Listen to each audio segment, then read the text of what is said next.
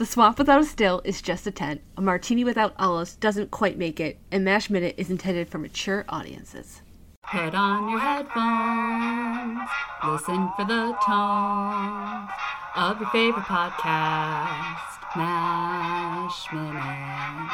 Well, it's a minute by minute detailed analysis of the movie without which the series wouldn't exist. Megan and Tierney, and guest will make three. Goddamn army, Mash Minute. Welcome back for another minute of MASH on MASH Minute. I didn't think that sentence through before I started saying it. cool. Welcome. I'm Tierney Steele. I'm Megan Coleman.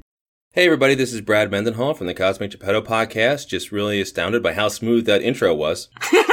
Stuff like that is why I pre-record and script out everything because uh, if I tried to do like uh, intros like that, boy, it would just it, it would just sound like the the creature from uh, Frankenstein. It's like, ah, live, fire bad. Welcome to the show. Tierney here. That's what happens when you release five days a week. oh. You just kind of go with it. what got into your head to do that? I blame Star Wars Minute. I don't know why we ever thought that was a good idea, but Pete and Alex did it, and everyone was just kind of like, yeah, that's what Movies by Minutes podcasts do. Oops. we did we did five days a week for um, a Minute of Darkness, where we talked about Army of Darkness. Almost killed me.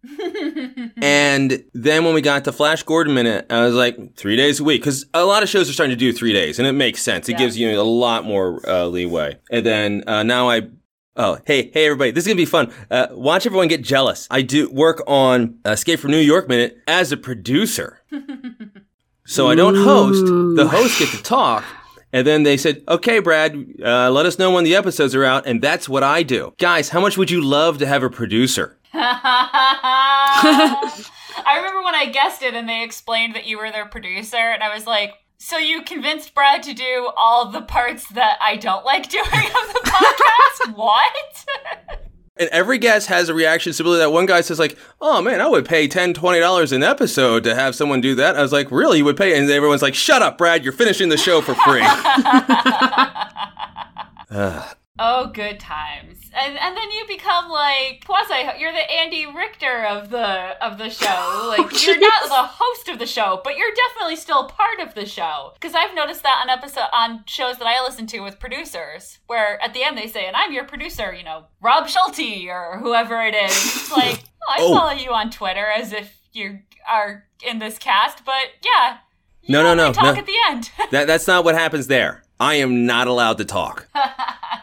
My mic is muted. I am told to shut up.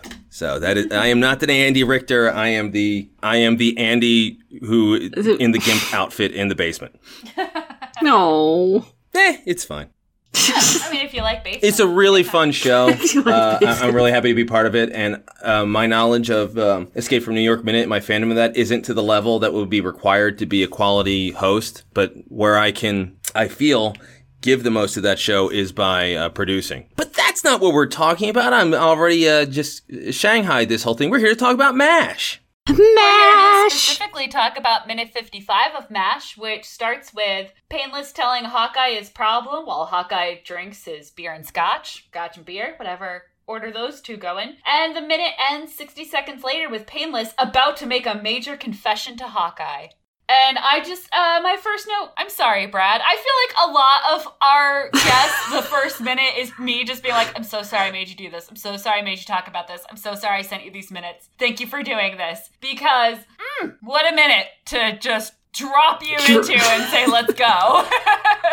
well, I tell you what, here's the thing MASH and so many people, especially I'm 45, my generation, people my age, they sort of came across the movie MASH because they saw the TV show and then somebody would mention that there was a MASH movie that was really good. But they would even say, it's like, but it's not the TV show. The TV show, so the people aren't familiar, was a very good show, but it was a sitcom. It had laugh tracks and like a lot of beats of, of a, a sitcom, even though it had a bit of a different background to it than, you know, your Three's Company or more modern context friends. Come and knock on our tent. Exactly. you know, but it was a, a laugh track comedy. And then the movie was so different and it was so dark and it's not a laugh movie. I mean, I guess maybe the football scene would be the only thing where you could see they were going for the laugh, but the rest of it is going for like the knowing chuckle. Mm, okay. And I think this is a good knowing chuckle moment where you have Painless, and just one of the first things he does is about how faithful he is to the three girlfriends or three fiancés at home.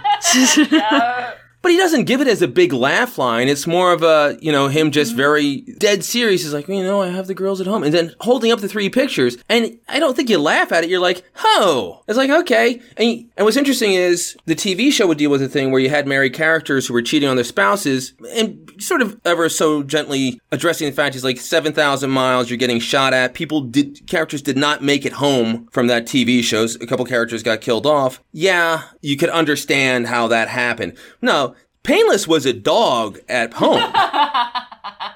Oh yeah. and now he's here and he's just all that much more of a dog. And then him basically putting on the sheen of, uh, I feel bad for being unfaithful to my three fiancés. It's like, eh.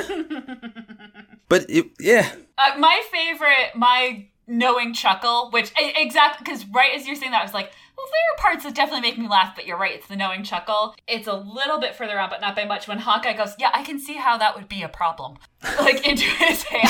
it's just so well delivered. I do want to say we did some book talk with Jarf last week.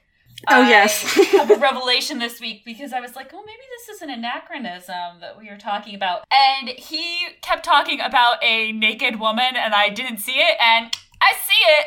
We were right. It was just a different camera angle that he was looking at. But I would like to point out, it's not a photo of a naked woman this time. It's a drawing, and that's art. I mean, that's just classing up the joint. Oh, uh, yeah, oh, yeah, yeah. It's, it's that's just an art class. Yeah, you you mentioned the seven thousand miles from home thing, which I picked up on too, eh, which is always the excuse, right? And then the one thing that in this kind of little prelude to the meat of the issue is I cannot get over. I'm sorry to do it. My summer camp was a wonderful place. It was nothing like this mash unit. the way they're talking about the nurse that's not at the MASH 4077th reminded me so much of like the day after the camp dance when it's like, did you see that boy? No, the one with the red shorts. Oh yeah, yeah, yeah. No, I know who you're talking about because uh, it just it just made me think of like they had a social and all got together, and then she had to go back to her unit and he had to go back to his, and now he's telling his friends all about it. So it's like, hmm, okay, so we're back in middle school and summer camp. Like that's been established. It'd been a while since we were there. And we're about to have a teenager's understanding of sexuality, so okay, fine. Uh, yeah, so uh, let's. There is so much hate for this movie, rightfully. And it's funny, this isn't like a lot of movies where when it came out, it was fine, and then 20 years later, uh, I guess the example, I was just talking with a, a writer about the, the TV show Friends, where she still loves Friends, and Friends is still the most popular show on Netflix, but there is a lot of things that have already gotten outdated, like a lot of the gay panic jokes and stuff like that. No, MASH, they knew this, this movie received criticism for being misogynistic when it came out. and it hasn't gotten better since then. Um, Nope. there- there's so many things to love about this movie. I, I mean, God Lord, folks, there was a time where Donald Sutherland and Elliot Gould were movie stars who could lead a movie, and that's and Sutherland's a brilliant. Gould uh, has like a really neat charm to him that this movie that Mash used better than I think anyone else ever did. Yeah, at, at least as far as I know, I have like a list now of Elliot Gould movies I need to see. Apparently, Well, every, everything and everything else Elliot Gould was in, and I'm getting a little bit ahead of myself because he's mm. not in this minute. Gould was always sort of like a nebbish, nerdy, quirky guy who was just barely good looking enough where you could buy him as the romantic lead. But in this, he was cool and he was confident, and there was, and they sort of like the curly hair didn't seem as big and bushy and crazy as often, and he, there was actually a little bit of sex appeal to him, which never happened in anything else I've seen him in. It's so neat to see this movie for stuff like that. It's like, yeah, that's right, Donald Sutherland's awesome, and he's still awesome in supporting roles, but this, he, but he was the guy in this. yeah, he's the lead. He's the hero of our movie. so let's keep it positive. Donald Sutherland is a great actor. Okay, So, while the overall premise of this scene is awful and problematic, we're going to get to it, let's focus on a few good things. One of those first things is because I had the note, God Sutherland is good for this minute as well. I mean, you just watch his face fall as he realizes he can't just cheer painless up at the end. He's like, ah, it's gonna be fun. Oh, you, you know, like he's doing a lot that's good. The dental Don Juan of Detroit is just beautiful alliteration. I mean, the English ma- uh, English minor in me is very happy with that. and then there is a little tiny bit of sex positivity that I want to point out before we point out that everything is awful. One thing is that he, when he's saying he failed, he couldn't, he says she wanted to in the worst way. And while I don't think anyone watching this movie just in the theater picked up on that, it's kind of important to point out that, hey, sometimes women like to have sex. Some women enjoy having sex, and some women would like to have sex with a cute dentist from another MASH unit, and that's fine. Yeah, this. It, it's, and and then the one thing is that when he does get across to Hawkeye what his problem was, the erectile dysfunction, Hawkeye says, "Oh, that happens to everyone. It's happened to me." And I just I can't think of any other movie where two guys are having conversation like, "Oh yeah, no, that happens. Don't worry about it." Yeah, and it wasn't presented as a joke. Hawkeye Yeah. wasn't stifling a laugh. And yeah, it's what I- what what It's what you- bad. So I like I said, these are the tiny little silver linings that I found. Well, uh, there's but there's a difference between well, first off, one of the most tired tropes that hasn't really gone away, in especially like comedy entertainment and sitcom entertainment, is the the guy comes home and he's a feeling a little randy, and the wife's like, "Oh, you're thinking tonight." I was like.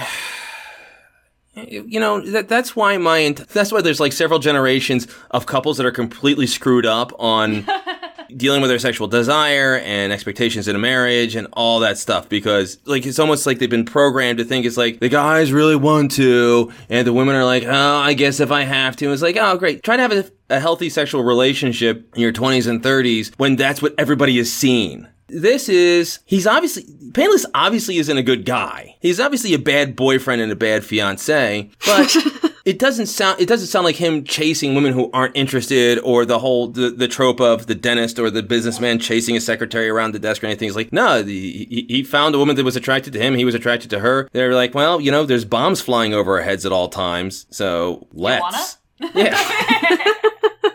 And there's a charm to that. I wouldn't want to follow the painless back stateside because he's the sort of guy that not only is he cheating on all three wives, he's probably sleeping with at least three of his patients. Probably while one of them has, at least one of them has like their kids in the waiting room. Yeah, the bored housewife. Yeah, that dental hygiene chair is filthy. yeah, he's a scumbag, but he's a scumbag in the exact right place where you can feel a little bit of sympathy for him and there's a little bit of likability there. Oh, and we're definitely going to have some sympathy for Painless coming up. I just, I wanted to point it out because, like I said, you don't often see that portrayal. And I know, Megan, if you need to get out your uh, history of sexual mores or whatever it is you wrote your thesis on, but Oh, yeah. Well, especially in 1950s America, the idea that yeah. The woman and and I do the same thing when I'm writing characters. It's um I, I'm just gonna toot my own horn to too. I wrote a young adult novel, and in it there's one point where two characters have been going out for a while and they've done some things, and it's are they gonna lose their virginity? And he's like, "Yep, this is gonna be great." And then in the moment he's like, "Oh, I'm not ready for this," and she is, and it's just like, "Hi." Men have these thoughts too. This is not just like a coy, like, oh, I don't know. It has to be special. It's like, no, guys want stuff to be special too. Oh yeah, definitely. It's Tierney. You and I have this in common. I don't because I wrote uh, I write too, or I, I have written, uh, and I put out a book. Ah, it's been ten years. called "Sex, Money, Good Grades, uh, and Other Things You Won't Get in College," and, and it dealt with Great a lot of those. title. Great yeah, it was a good title. It was a really awkward one to bring up during Thanksgiving dinner when uh, everyone was like, "What's the name of your book, grandson?" It's like, "Shit, I didn't think this through." it's called I'll just get you a copy and we'll never speak of this again. Never again. But yeah, that's a real thing where we, we always think of that of the guys chasing after the girls and convincing is like, oh, don't you want it? Don't you want it? Don't you know? You know the the whole if you love me, you would and stuff is like, uh, but it was actually very different. Where it was one of the main characters was a 18 year old boy who hadn't had this serious relationship before, and he was dating a girl who was a little more experienced than him. You know, she was the one leading him through that. Which God, if every person is really lucky you have that you have somebody that you care about who's a little more experienced and can sort of guide you through what's a really challenging thing so yeah it's it's good when it gets away from the way that with painless in a very different way but getting away Yeah. from the really really staid stupid tropes uh, which would have been really easy to do Yeah, these are these are men who like having sex, and there are a lot of women who also like having sex mentioned in this movie. But this movie isn't great to women, and unfortunately, because of this encounter, Painless draws some erroneous conclusions. Yeah. it's beautiful. I had one of you in each head on each uh, headphone.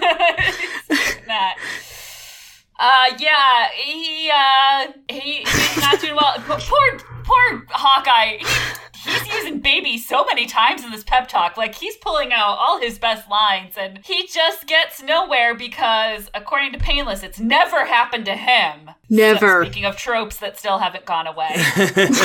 When Harry Met Sally, also a great movie. And the minute does end on a cliffhanger. But in case anyone hasn't watched ahead to the next minute, I'll spoil you a little bit. Because Painless once had a willing woman in his arms and was unable to attain arousal, he's now convinced that he's a homosexual. just just All evidence to the contrary. know. Everything else points to. Don't think you need to worry about Which that, dude. We'll, we'll get into more in the next minute of why he came to this conclusion, but let's just let's just talk about jumping the gun there. yeah also just the idea that this has never happened before you know he's a drinker it's happened before He just doesn't remember it. He just that's probably true, right? Ah. yeah, I. Mm. Uh, yeah, it's uh, I, yeah, it- yeah. They're obviously, and it's one of these things where you could tell this. This was a section that was written backwards. They knew what joke they wanted to tell. They knew what they wanted. The end thing is like, okay, but we got to just backtrack this. We got to give him a reason why he thinks he's gay. We got to, it's like, uh, what are we thinking, guys? Is like, uh, saw a guy in the shower and he was impressed. Nah, that's too much. uh, wasn't able to perform sexually. He's like, let's go for it. It's like, ugh. All right. Somebody needs to fire Jimmy, the idea guy, because that one sucks. Jimmy should have workshopped. Of course, there were no women in the room that could contribute to this at all, but But there's a way to. And seriously, there are ways to tell that story where you could make it work. Every guy has had that thing where they're between 15 and 22 and they have the good friend who it can get confusing. It can get confusing the first time you have a. And this isn't specific to men. It can be confused. Everyone has that friend who's the same gender, that's attractive, who they really care about. And it's like the first friend that you fall in, that, you love. And it's confusing for people, especially, and I think even a little worse for guys because, and it, hopefully this is changing as the generations go on, but you're taught you don't love other guys. So all of a sudden it means something when you do. As opposed to, no, this is somebody who means a lot to me, a friend who I want to be in my life, and you recognize that there's also an attractive person, but that doesn't mean anything. And all of a sudden it's like, oh my god, does this mean I'm gay because I love it? It's like, no, of course not, you idiot. It just means that you, you have a friend that's special to you. And that's the way you could tell that story, as opposed to, I couldn't get it up, so obviously I'm gay. It's like, eh, okay, I think you skipped a couple dozen steps there.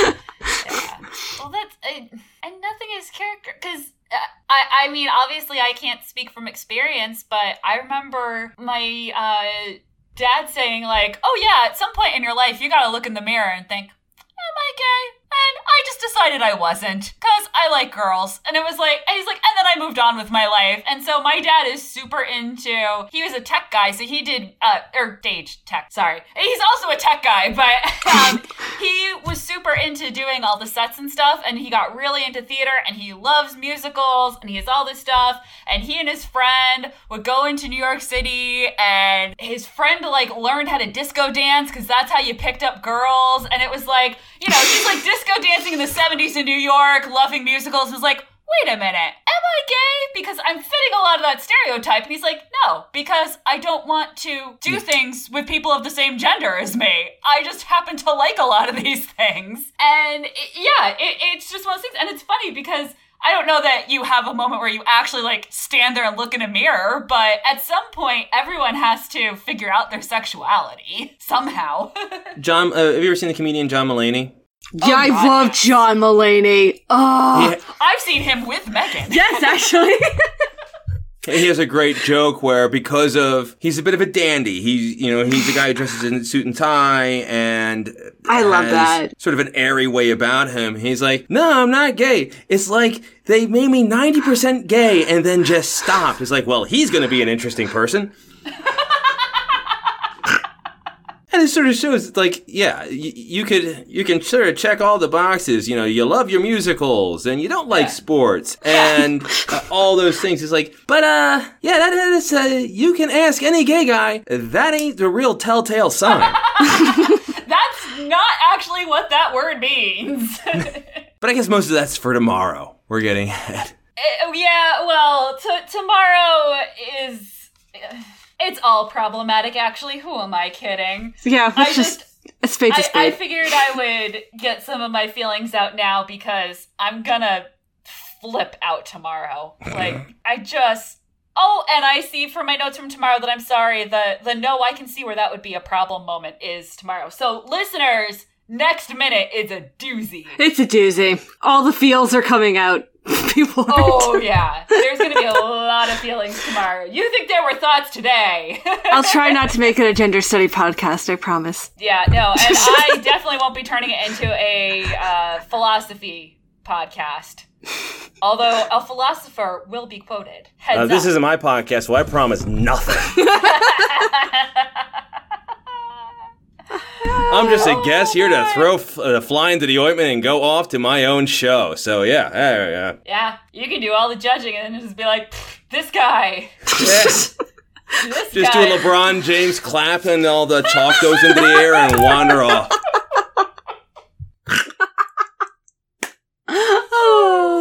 I assume the podcast equivalent of that chalk in the air is the plug. So why don't you go ahead and do that now? Okay, uh, fantastic. Uh, again, I am the uh, host and co-founder of the Cosmic Geppetto podcast, positive geek culture, very focused on being inclusive, and uh, we don't like, and we find stuff that we love and we talk about it lovingly. Tierney's been on a bunch of times. She is always amazing, and uh, we- basically, sort of the idea behind it is there's so many podcasts where they talk about movies or books or music, and then the people go on and they complain about the movies, books, and music that they're supposed to be talking about. They just, it's like they hate what they want to talk about, and we don't want to be that. We want to like find. Pardon, pardon me, my daughter is here and she's got a little bit of a sniffle. Oh. She's all right. She's all right. Little allergy. And that was sort of our goal was like, we want to talk about the stuff we love with people who love doing what we love. It's a really fun show. It comes out weekly-ish. I've been a little rough on that. I also was the co-host of Minute of Darkness, where we talked about minute by minute the movie Army of Darkness. I also co-hosted Flash Gordon Minute, where we talked about the 1980s uh, classic. And then I am the producer of currently the currently running Escape from New York Minute, and uh, I am also uh, somewhat connected to the podcast Good, Bad, and the Nerdy, where uh, it's the first official Cosmic Geppetto spinoff, where Mike Watson and Katie Shea uh, have their own take on pop culture. Uh, I'm exhausted. So uh, I'm really excited, but I'm really excited. I- I've been looking forward to being on uh, Mash Minute for a long time. I think this is a really interesting movie, and uh, I dearly love Tierney, and I'm always excited to have a chance to to share a podcast with her. Even if I make you do this. So hopefully this is not your first episode of MASH Minute. I don't think anyone would jump in with minute 55, but I'm really worried that someone might have. Welcome. Oh god, I'm sorry. uh, you can find more on us by going to mashminute.com that has links to us on social media, all the episodes, and a link to our TeePublic store. There, see, I said it in an episode, so now we have to set it up, Megan. Oh, Okay. oops. How did that happen? Oh, darn. What? so, yes, we have a few designs up there, and we'll be back tomorrow with a lot of feelings. Thank